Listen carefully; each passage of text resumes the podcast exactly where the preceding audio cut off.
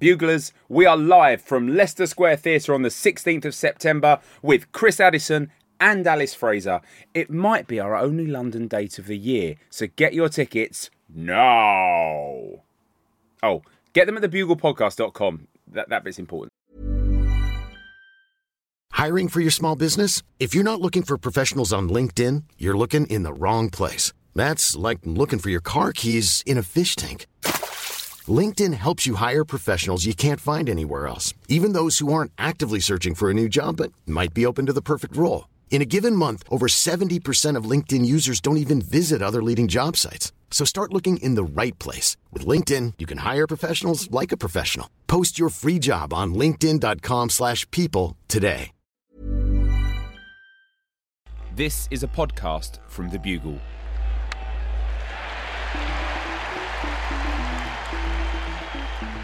Well, here we are, Urncasters. I'm Andy Zaltzman, and for the seventh time in nine Ashes series, England have successfully achieved our national mission, our destiny even, of being 2 0 down after two tests in Australia. Uh, a curious Adelaide Test match ended in another whooping defeat for England, this time by 275 runs to add to their nine wicket oofing in Brisbane. I'm joined, as always, by my fellow Urncaster, Felicity Ward. Felicity, this whole game was eerily familiar from pretty much start to finish. Look, firstly, my condolences, Andy, as always. Yes. I like to open the show with condolence. I mean, even if we win, condolence or lose. When we do this in four years' time, Felicity, for England's next Ashes tour of Australia, can you just do the condolences in the series preview show so we don't have to keep coming back to them Yeah. week after week? I think I've actually got a clip here from 1994. Hi, Andy. Just condolences. Um, I'm at Gosford High School. It's 1994. I've got a middle parting, and I'm um, I'm wearing a Nirvana t-shirt. Yes, seven out of nine, and one of the other two. So, so the exceptions were the 2010-11 Ashes when England pulled out an incredible draw in Brisbane, 517 for one in the second innings. Would you believe? Which I think is more runs than they've scored in both Test matches combined. If I can lie about and exaggerate. And 1998-99, where they lost the second Test and would have lost the first Test had it not poured with rain after tea on the final day. So effectively, eight eight out of nine. But we'll call it Yeah. seven out of nine. I think it helps them. I think it's a Right. mindset thing. They like being the underdog. Nobody likes being in front, do they? That's when you're most vulnerable, isn't it? Yeah. Exactly. If you're a predator, then you look for the person that's at the head of the pack. Well, this is a very good point you make, Felicity, because in 1936 37, England went 2 0 up and then lost 3 2. So that proves that it's the worst thing Yeah. to do in an Ashes series Yeah. in is to go 2 0 up if you're England. I was actually going to bring that up, but I'm glad you did. Yeah. Well, England did drag it out a bit. I mean, they did extend the end. They, you know, they they they Yeah. slowed the pace of their inevitable demise. Jos Buttler's, I mean, it was extraordinary innings from him. Uh, that- Jos Buttler, for those less familiar with cricket, is one of the most spectacular white ball players, one day cricket, T20 cricket, that there has ever been. He's played some of the most extraordinary innings. He is capable of playing shots that not even he can imagine playing. That, that's how incredible he is. He plays shots that I think surprise even himself. He defies the laws of physics when he plays white ball cricket on a regular basis. In tests, he's generally not been that successful. He's not been completely unsuccessful. He's had ups and downs. He's had a few uh, really good innings for England, not necessarily massive ones, but ones that have helped turn games. But recently, his batting has been kind of beset by all manner of sort of doubt outside off stump.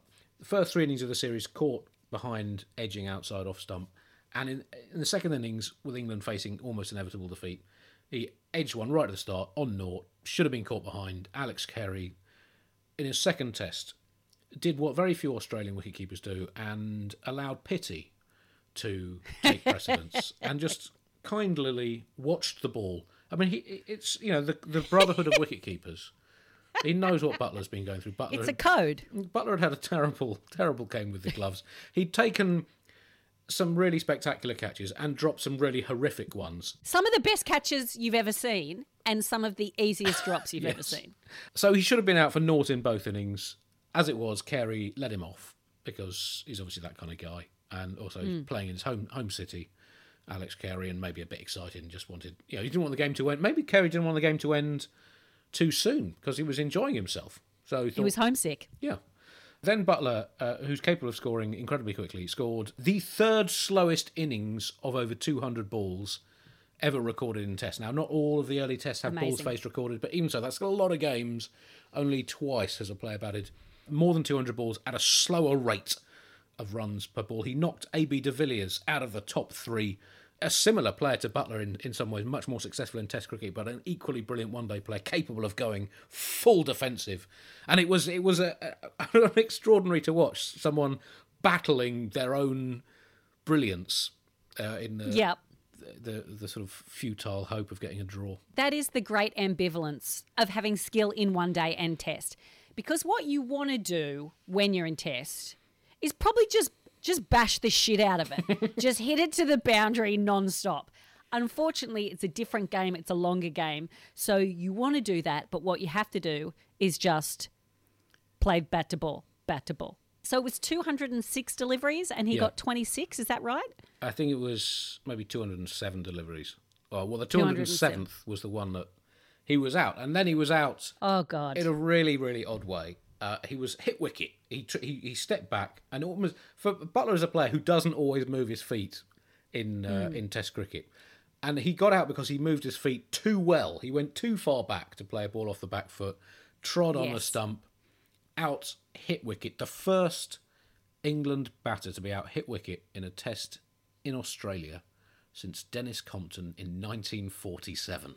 Jeez Louise. I mean, affectionately, one of the commentators described it as a little too deep in his crease. Yeah, if you're kicking the stumps that are behind you, I would say you are a little too deep in your crease. if you're getting yourself out with not a bat or a ball or the other team, if you're getting that's a little too deep in his crease.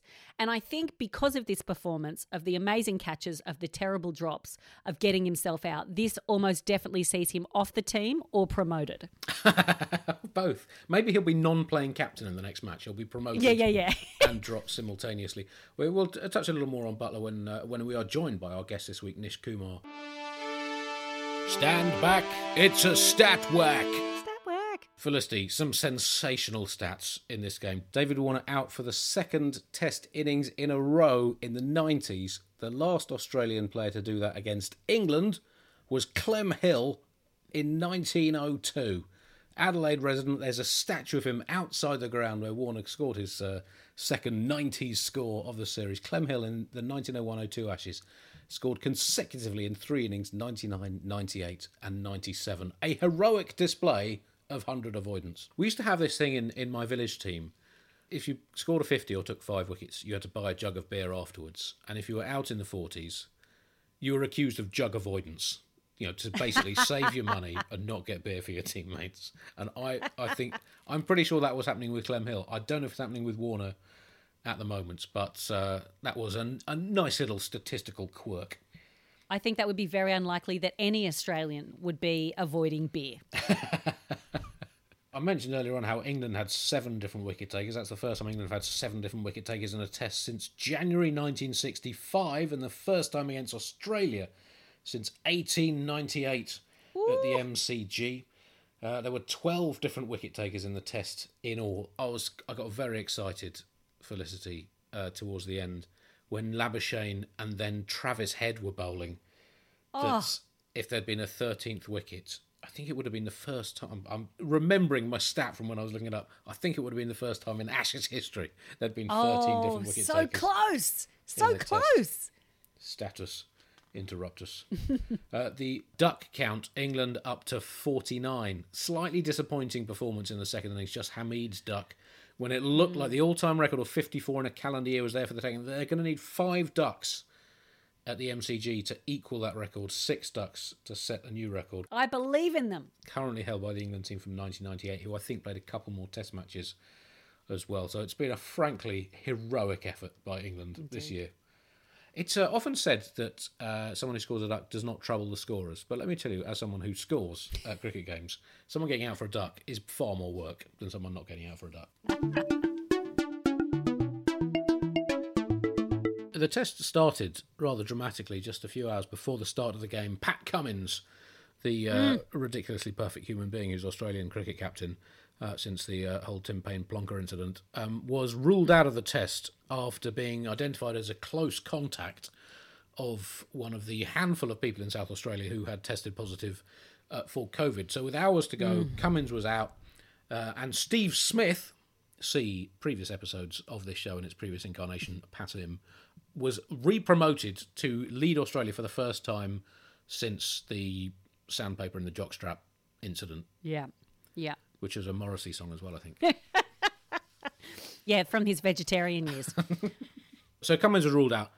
And yeah, everyone was thinking, oh, was this the stroke of luck that England needed? Like Glenn McGrath in the second test of 2005, Australia won the first test. McGrath, the greatest greatest seam bowler in the world at the time, trod on a ball, twisted his ankle, ruled out the second test. Could this be a moment of luck like that when England came back and, and ended up winning that series? Hazlewood was already out of the series, so two of the top four bowlers in the in the world rankings out of the Australian team. Surely this would turn for England. Bullshit. Uh, bullshit. By the end of the first day, it was uh, 220 for two, and pretty much nothing had happened apart from a lot of drop catches and a lot of defensive shots, and just the numbing sense of inevitable failure despite this moment of luck. What would England have needed, Felicity? I mean, how many strokes of luck would England need to be competitive in this? I mean, what would they need? Would they need like a full asteroid strike on the Australian team bus as it goes in?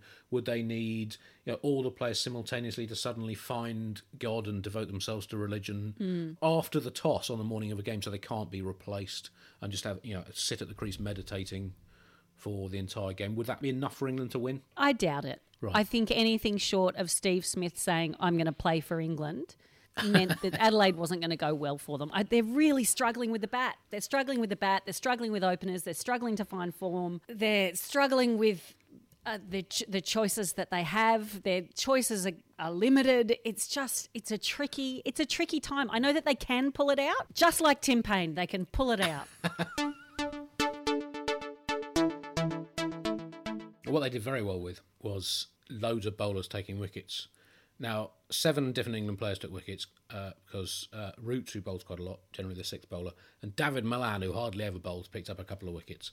And that happened happened in no team on either side of the Ashes had had seven different players take a wicket in a single Ashes test since 1898. As master plans go, it's a fing shit one because the problem with Malan taking wickets is it means that no one else who's supposed to be taking wickets was taking enough wickets. But apart from that, it was a nice little moment of history. I mean, good for morale. Yeah. Uh, basically, what it says is none of us can bat, but all of us can bowl. and that's the silver lining that we're looking for here. You know, they are almost all rounders. If the batsmen were getting runs, they would be all rounders. Yeah. But the batsmen are getting wickets, which Right. is. I think we're having two very different experiences here. You've got Australia who are trying to shore up a new captain, which we then lose to COVID. Steve Smith's still trying to convince people he's trustworthy. We're still trying to earn back people's respect as a team of individuals who've been called cheaters and arrogant and bullies. And England are just trying not to lose their only reliable batsman slash captain to a broken testicle. So, Andy, it's coming up to Christmas. Yes. We're all excited. It's excited. very exciting. And as you know, Santa's got his list every year. Who's been naughty? Who's been nice? Right. I've got a couple of exclusives Right. that Santa sent through. Right. And I just want to let you know who's been naughty and who's been nice. Stuart Broad's been nice. He goes on the list for wearing a Karate Kid Ralph Macchio style headband. Right. And that's a great stocking filler if you've got kids who love England Yep. and you also have no money. the England cricket fans go Right. on the nice list Right. because it was really brought uh, to the forefront last week when Daniel Norcross was on and he was talking about how much hope he has to have year in, year out, not knowing how his team will perform. That England fans believe they're going to win despite decades of evidence to the contrary is absolutely inspiring. You know, we're, we're picking through personalities going, I don't know if this person's respectable enough to be on our team. You've actually got to say, can they catch a ball? so the England fans go on the nice list. And finally, um, Pat Cummins is on the naughty list. Oh. sorry, I've mis no no no, I've misread that. A lot of women would like to tell Pat Cummins that they are naughty. I've absolutely got that right, wrong. I'm sorry. I've heard being right here on, on the ground in Australia quite how excited the teams are about Christmas this year. Stockings are already being being hung up in some of the players' hotel rooms, and um, well, I've also got leaked the the Christmas list from the ECB for what they've asked Santa Claus for. They've asked for a promising young batsman who doesn't suffer an alarming career aggression, a fast bowler who doesn't snap, and a few high quality South Africans because the supply appears to have dried up in recent years. so hopefully, good A news. very tall order for Santa. good news in time for the Boxing Day test.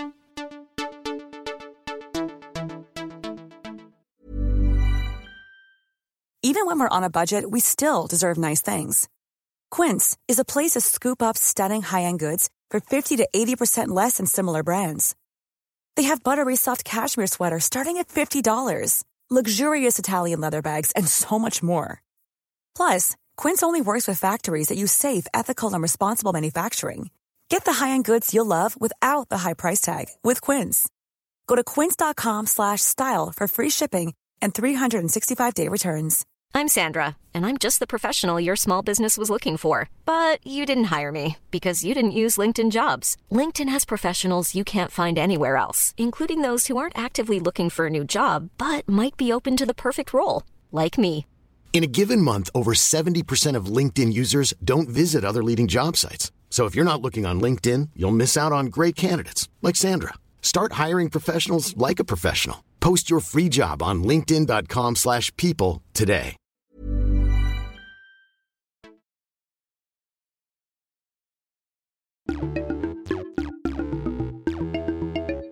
So, firstly, Steve Smith back as captain, as I said, for the first time since the incident that led to Australia having the absolute rogue grandmother of national moral meltdowns, uh, albeit Yeah. at a time when it was quite happily imprisoning women and children in cages uh, on far flung islands to stop them getting Andy? into Australia. But, you know, It still is. Don't. not in the past tense, thank you. it did strike me at the time that there were cer- there were different moralities applied to Australian cricket captains as compared to uh, defenceless women and children, which uh, was a little awkward. I think a little awkward. I'm not saying only Australia uh, only Australia does this, but it was kind of odd to see the, the Prime Minister at the time, Malcolm Turnbull, you know, deciding that at some point a line in the sand must be uh, urinated from the penis of political practicality. But Steve Smith, you know, built himself back up, came back into the team after his year ban, batted pretty much as well as anyone's ever batted in that Ashes in 2019. Since when his form's been a little up and down, but got to captain Australia again. It felt as he walked out that you know that certainly the crowd at the ground were fully behind him, and you know it's hard to kind of gauge these things. I know there's still some people who think he should be probably, you know, nailed to a rock Prometheus style and have his liver ripped out by Mm. a, a cricket ball shaped eagle every day. But I, I thought it was, yeah, you know, it was. A, I thought it was quite a nice moment, really, for a you know a, a fascinating flawed player. Yeah, he is a fascinating flawed player. And interesting watching the interviews with him, he actually seemed genuinely humble. I've sort of seen him have a bit of a larrikinish attitude and, you know, a little bit of like cheeky mates with, the, you know, one of the boys. We've got our secrets, we don't tell you, like, you know, sandpaper in our pants. But he was really complimentary towards the England team at the end of the game. Uh, again, which is an easy thing to do, but not necessarily something that Australians do. You say it was an easy thing to do. Given how England have played, I'd say it was quite a hard thing to do. I'd say that's took real effort. Real effort. That's a, he had to really kind of rifle through his mental Yeah. scorecard there to find a few positives for England. Fossicking, fossicking through five days of shit to find glass which looks like a diamond.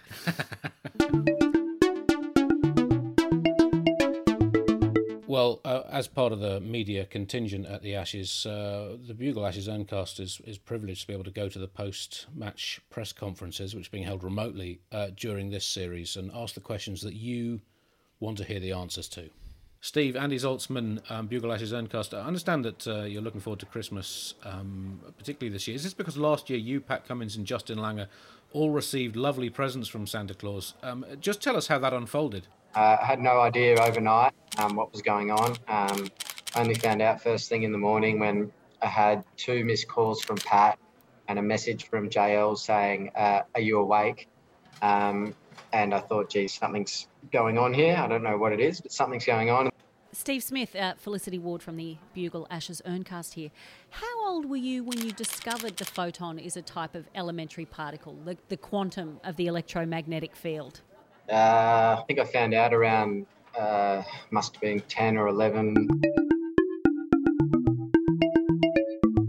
Well, it's time for our uh, guest contributor this week, uh, the Bugle Urncast's cricket correspondent, Nish Kumar. Um, congratulations on uh, being appointed to this highly prestigious role, Nish. Huge step up, huge step up. As our official cricket correspondent, analyse what the hell went on in that game in Adelaide because it was a really odd game that began with some of the slowest batting of modern Ashes series by Australia. David Warner you know, in the past, a sort of pyrotechnic attacking player playing his most defensive start to an innings ever. Marnus Labuschagne, who's been really fluent throughout his Test career, playing the, uh, the it was the second slowest Test hundred by an Australian in the last twenty nine years. I mean, England played well in patches of that game, and by patches I mean for about two lots of an hour and a half.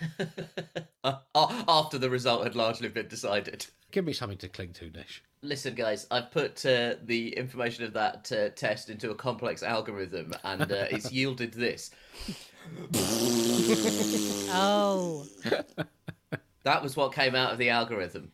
Nish, for the layman who doesn't understand science, how would you describe that in words? I've got a lot of questions for you, Andrew. Okay, yeah. What are you playing at, mate? Well, You're on the scene. Sneeze on Steve Smith. Do something. Pull a fire alarm. the second you get into the MCG, again, crossing all fingers that we all get in there, that the second you get into the MCG, you need to immediately establish where the nearest smoke detector is and have a bin full of flammable wood at the ready. Right. Yeah, I mean that's one way of going about it, I guess, and probably more likely than you know England suddenly discovering a, a functioning opening pair. Oh.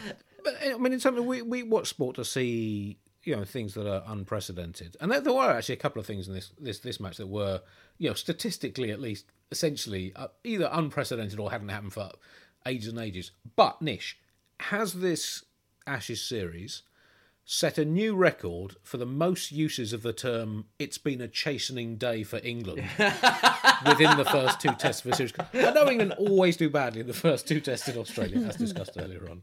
But I, I, think what we've had now nine days of, of play, and I think eight of them at least have been chastening. It's the most frequent use of the phrase "a chastening day for England" I've heard since the news every single day for the last five years.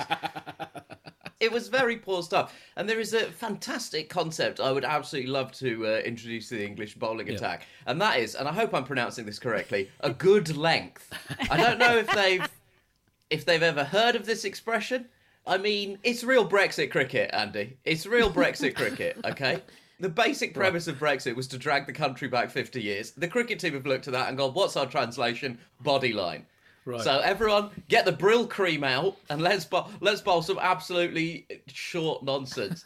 When I watched uh, last summer, as I did uh, last Australian summer, or as uh, we call it in the correct hemisphere, winter, Winter, that's the term we're looking for there. when I watched a, uh group of uh, Indians uh, with a, a combined age of Jimmy Anderson uh, absolutely demolish uh, Australia, I did not anticipate uh, less than 12 months later I would be staring into the glee filled eyes of Felicity Ward as a group of English adults gets absolutely trounced all over the park. I mean, the tactics are as unfathomable as the way Marcus Labuschagne leaves a ball outside his own stump.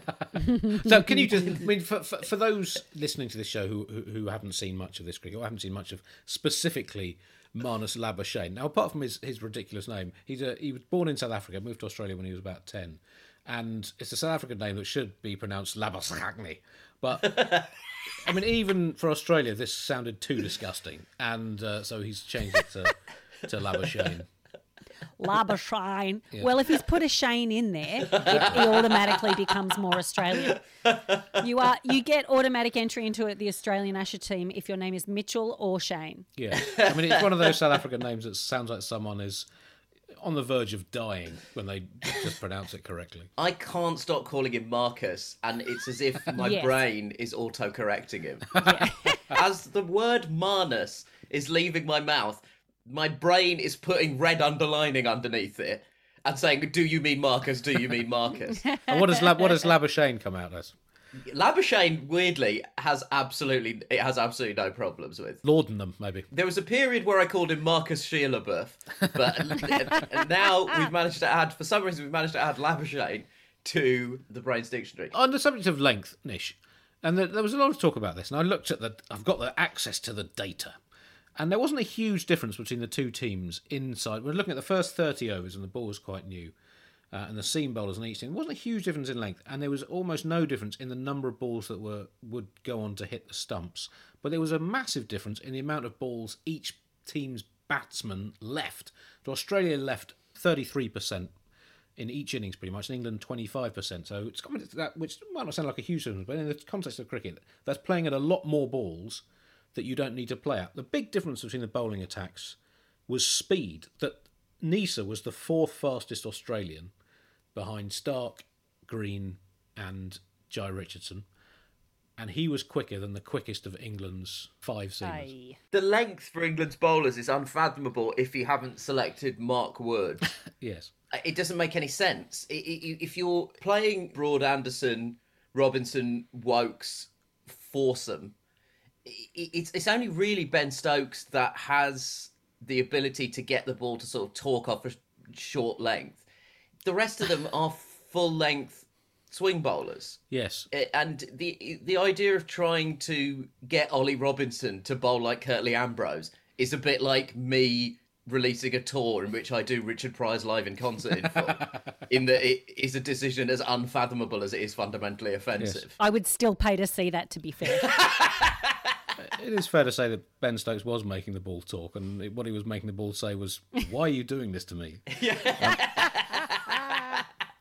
Stokes, to me, is a victim of his own talents in that he can bowl in about twenty-five different ways. Yeah, yeah, and yeah.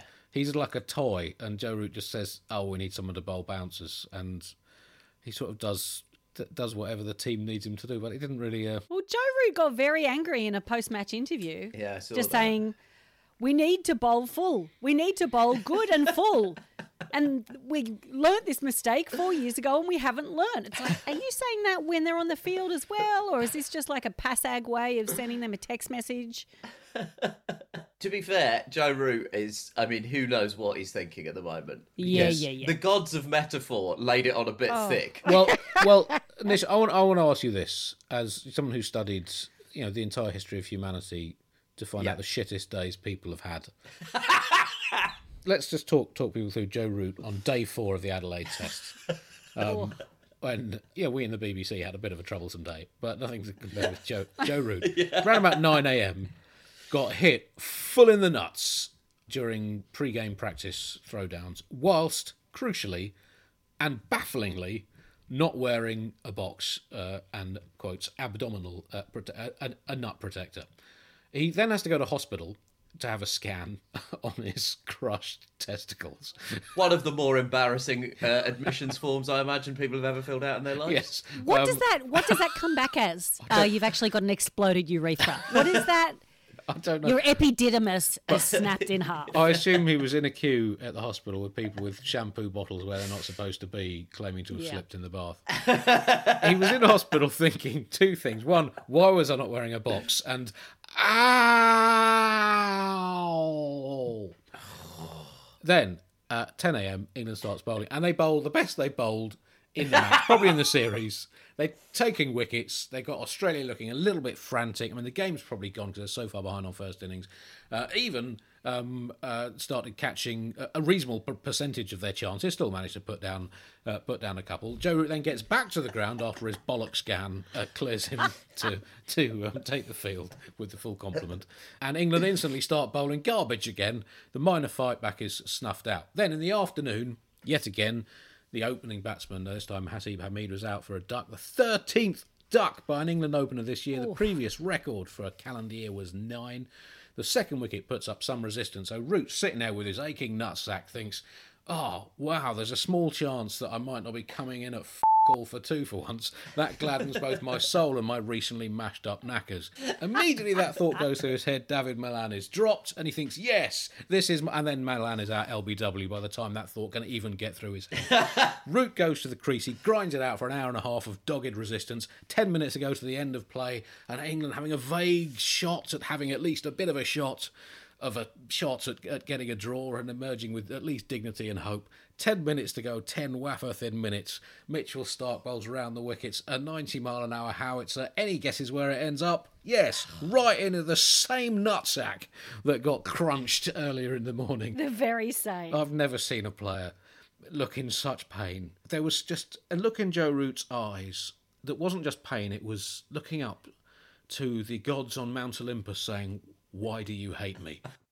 It was the last ball of the day. His day's cricket was bookended by a nut shot. Well, well, it wasn't the last ball of the day because then he recovers. Nish, he gets back. It takes him about five minutes, and as Oscar Wilde said, to be flonked in the crunkies once in a day by a pickleball might be considered unfortunate.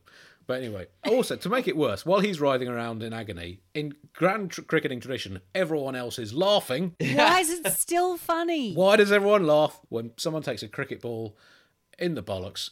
Answer because humanity is inherently flawed. He makes it to the final over of the day, second ball. Obviously, his footwork's a bit scrambled. He's battling everything to try and last the day. He pushes at one, edges to the keeper, and he's out. And England's hope is snuffed out. Can you have a worse day in cricket than that, Nish? I think the only way it would have been worse is if he had got out on the nutshot ball because he had been struck in the nuts and one of his nuts had actually the force of the blow had forced one of his nuts out and the nut had flown into the stumps and knocked Right. the bails off and he'd been out hit wicket. Right. Then he got a photo message of Pat Cummins with his wife. That is the only way. Do you know that when he was getting, like when the, the team doctor was out on the field trying to have a look under the towel, Spider Cam tried to sneak a oh, peek Oh no! and it got shooed away.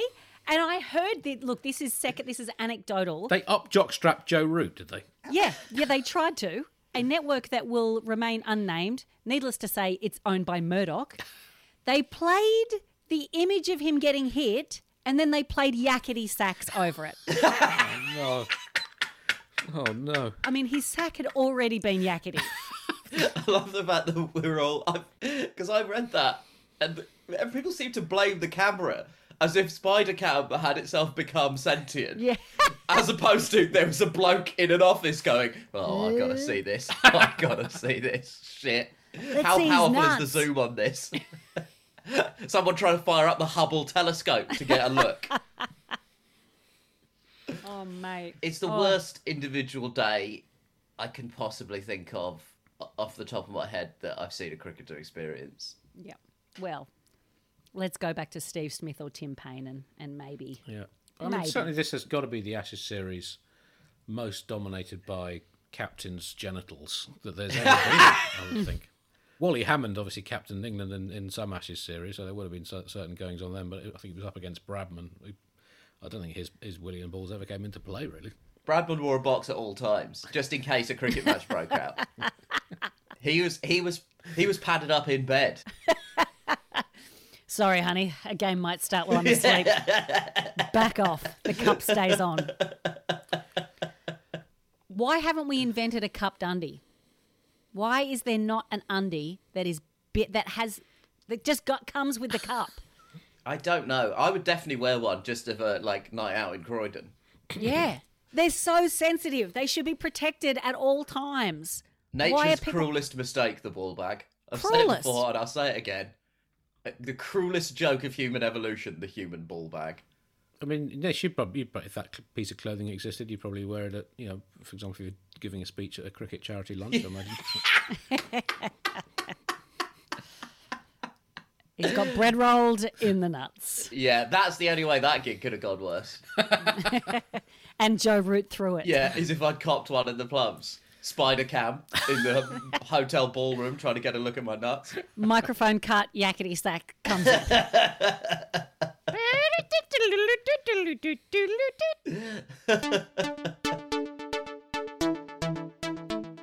Joe, there was some talk um, that after your uh, two unfortunate uh, blows to the a- abdomen, that you can no longer say certain basic phrases. Uh, can you, for example, say the words "sat here now"? Easy to say that sat here now. Oh, well done. That that was very good, Joe.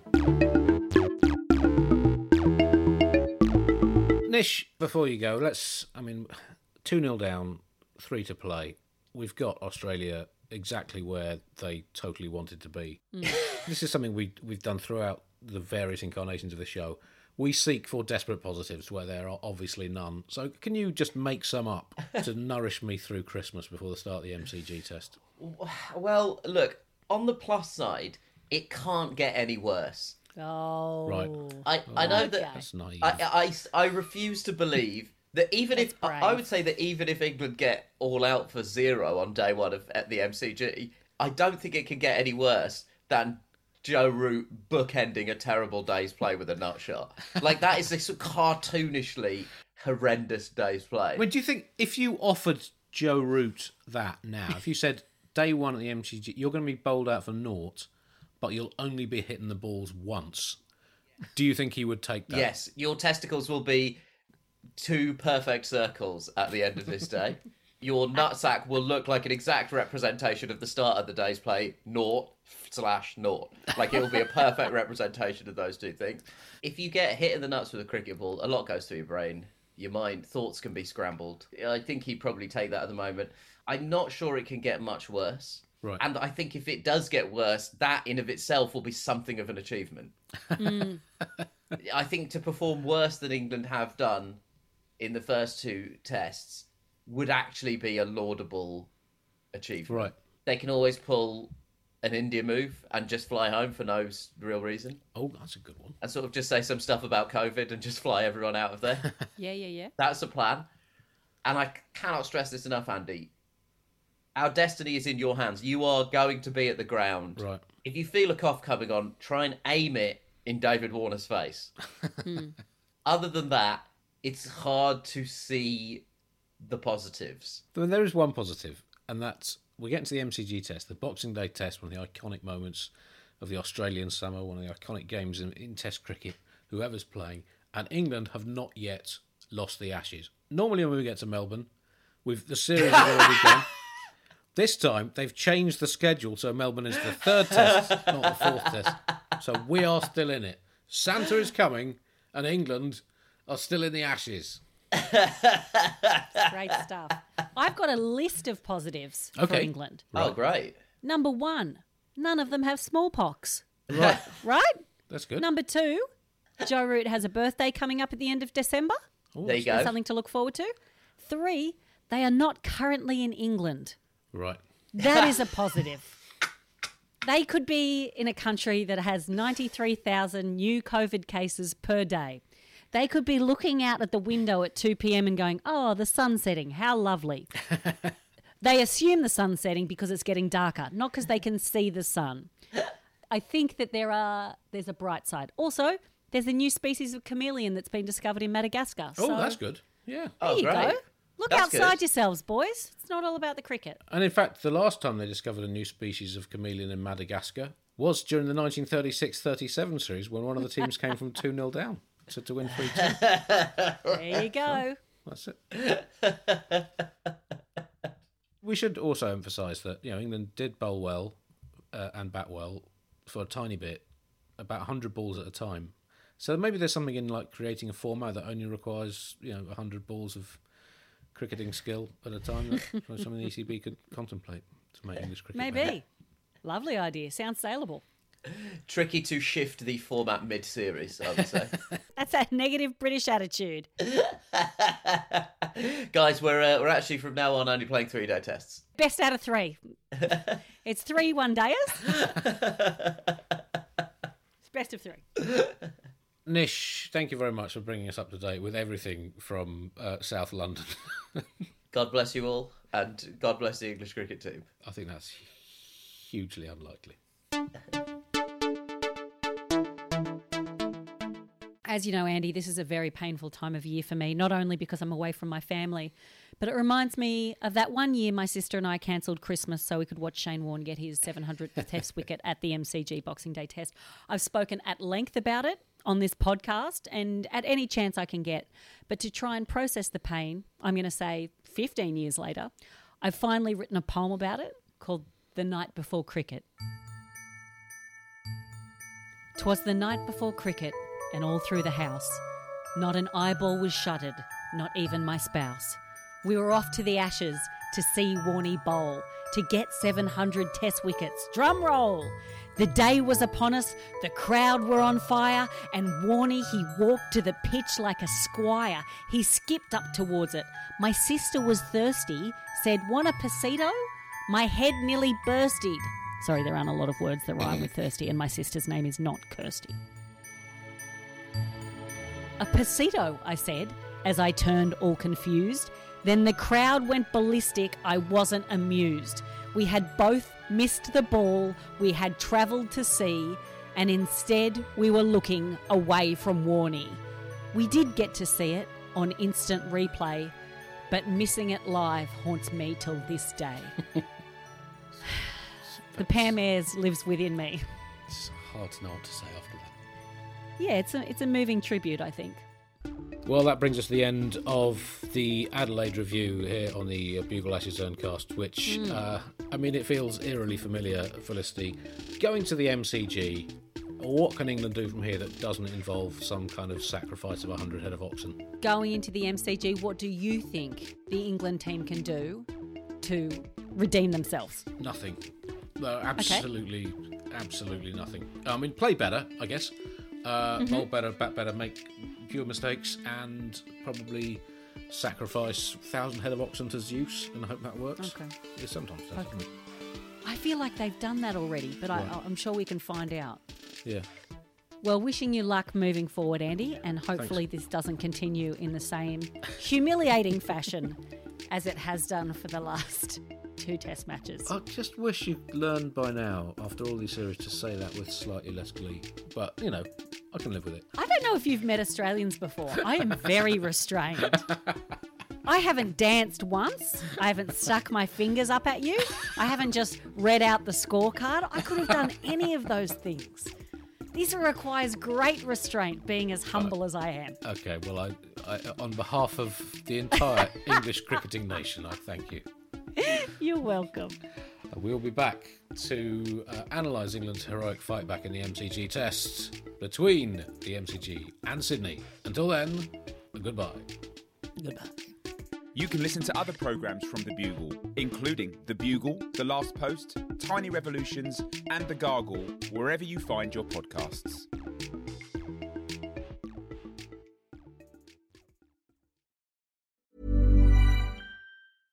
Imagine the softest sheets you've ever felt. Now imagine them getting even softer over time. That's what you'll feel with Boll and Branch's organic cotton sheets. In a recent customer survey, 96% replied that Boll and Branch sheets get softer with every wash. Start getting your best night's sleep in these sheets that get softer and softer for years to come. Try their sheets with a 30-night guarantee. Plus, get 15% off your first order at bollandbranch.com. Code BUTTERY. Exclusions apply. See site for details.